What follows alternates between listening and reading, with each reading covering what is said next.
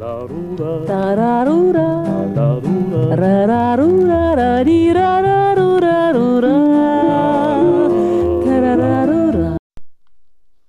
Мне хочется познакомить вас, э, на мой взгляд, совершенно с потрясающим и удивительным рассказом э, Борхеса, который называется «Роза Парацельса». Я заранее извиняюсь э, за не очень хорошее качество звука, непрофессиональное, так скажем, потому что подкасты для меня совершенно новая история, но по ходу я а, обязательно буду улучшать и совершенствовать качество, качество записи. Итак, а, Хорхе Луис Борхес, Роза Парацельса. В лаборатории, расположенной в двух подвальных комнатах, Парацельс молил своего Бога, Бога вообще, Бога все равно какого, чтобы тот послал ему ученика. Смеркалось, тусклый огонь камина отбрасывал смутные тени. Сил, чтобы подняться и зажечь железный светильник, не было. Парацельса сморила усталость, и он забыл о своей мольбе. Ночь уже стерла очертания запыленных колб и сосуда для перегонки, когда в дверь постучали. Полусонный хозяин встал, поднялся по высокой винтовой лестнице и отворил одну из створок. В дом вошел незнакомец. Он тоже был очень усталым. Парацельс указал ему на скамью. Вошедший сел и стал ждать. Некоторое время они молчали. Первым заговорил учитель.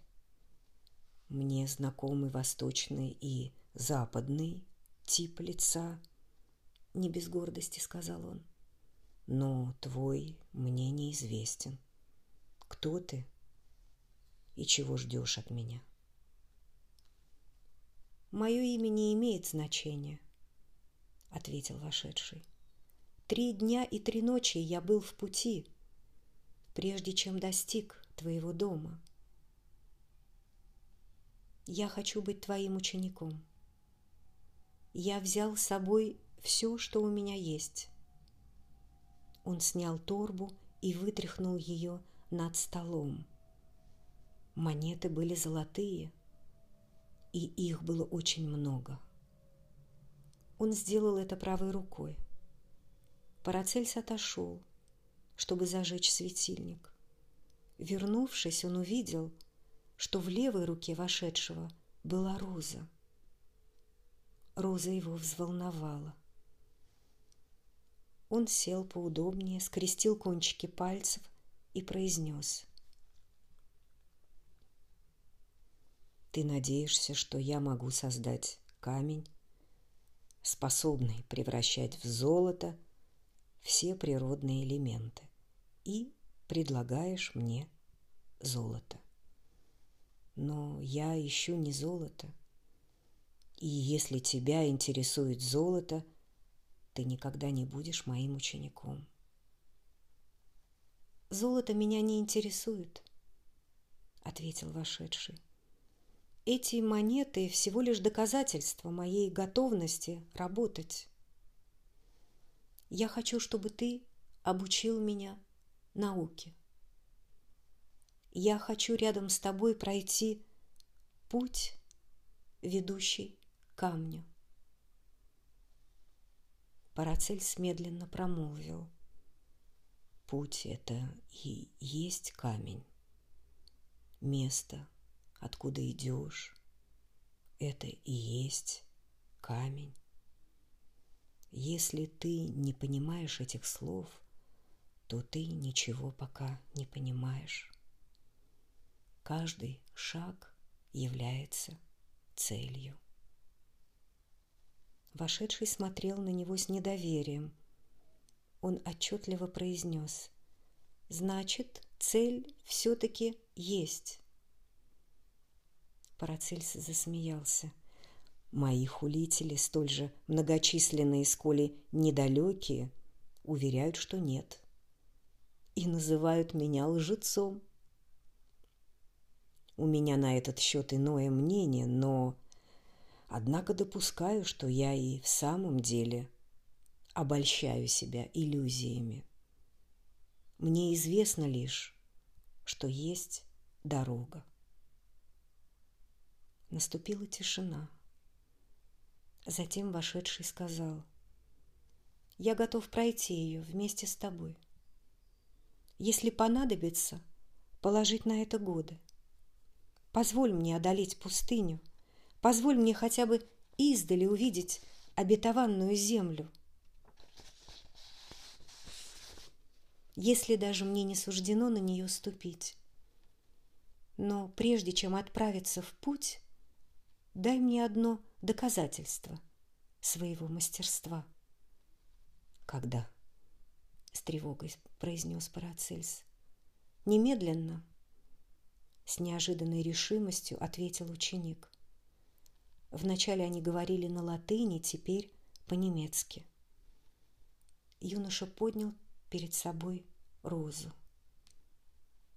Говорят, что ты можешь, вооружившись своей наукой, сжечь розу и затем возродить ее из пепла.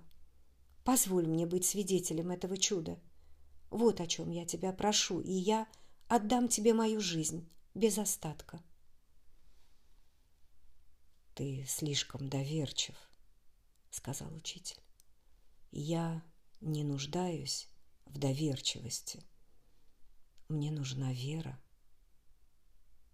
Вошедший стоял на своем. Именно потому, что я недоверчив, я и хочу увидеть воочию исчезновение и возвращение Розы к жизни. Парацельс взял ее и, разговаривая, играл ею. «Ты доверчив», — повторил он. «Ты утверждаешь, что я могу уничтожить ее». «Каждый может ее уничтожить», — сказал ученик. «Ты заблуждаешься. Неужели ты думаешь, что возможен возврат к небытию? Неужели ты думаешь, что Адам в раю мог уничтожить хотя бы один цветок, хотя бы одну былинку? Мы не в раю, настойчиво повторил юноша. Здесь, под луной, все смертно. Парацельс встал. Ах, где же мы тогда? Неужели ты думаешь, что Всевышний мог создать что-то помимо рая? Понимаешь ли ты, что грехопадение – это неспособность осознать, что мы в раю? Роза может сгореть, упорствовал ученик. Однако в камине останется огонь, сказал Парацельс.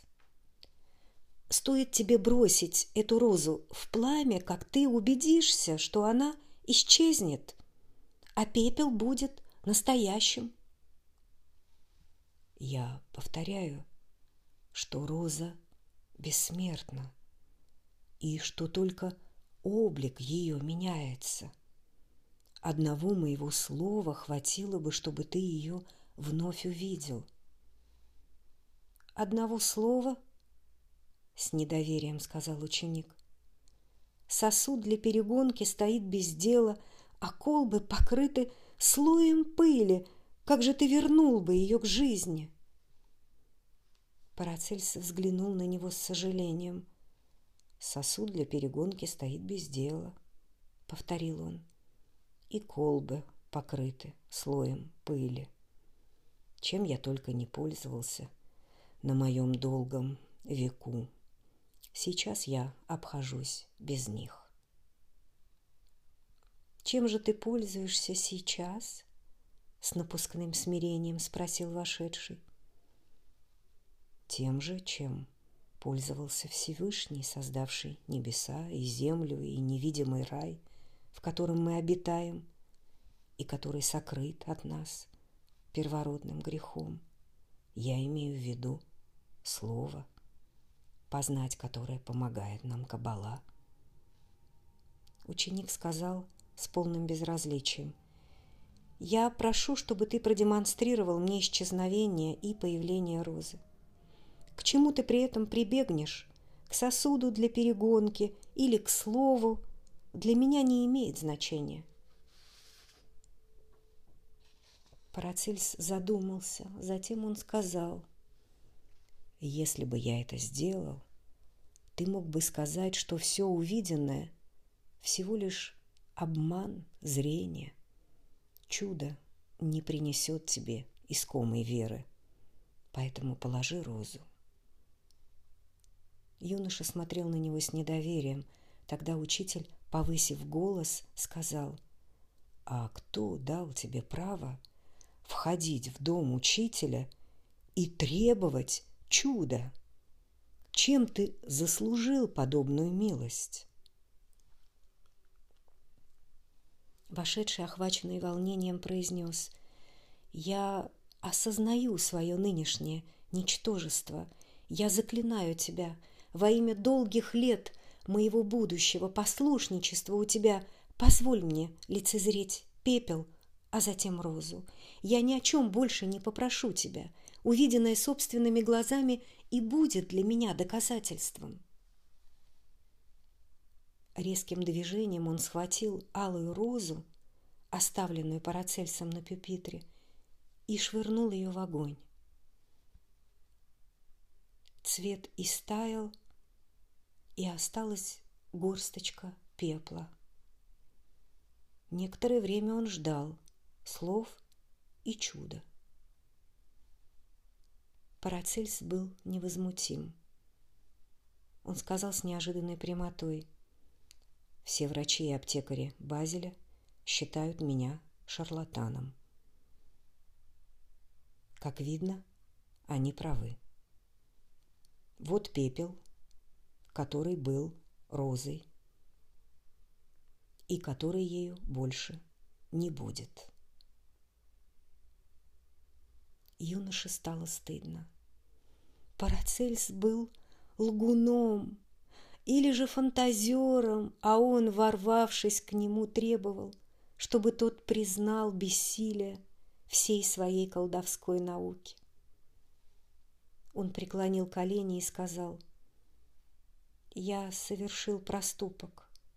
Мне не хватило веры, без которой для Господа нет благочестия. Так пусть глаза мои видят пепел.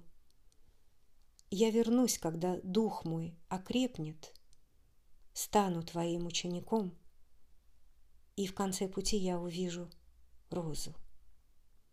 Он говорил с неподдельным чувством, однако это чувство было вызвано состраданием к старому учителю, столь почитаемому, столь пострадавшему, столь необыкновенному и поэтому-то столь ничтожному. Как смеет он, Иоганн Гризибах, срывать своей нечестивой рукой маску, которая прикрывает пустоту? Оставленные золотые монеты были бы милостыней, уходя он взял их. Парацельс проводил его до лестницы и сказал ему, что в этом доме он всегда будет желанным гостем. Оба прекрасно понимали, что встретиться им больше не придется. Парацельс остался один. Прежде чем погасить светильник и удобно расположиться в кресле, он встряхнул щепотку пепла в горсти, тихо произнеся слово и возникла роза.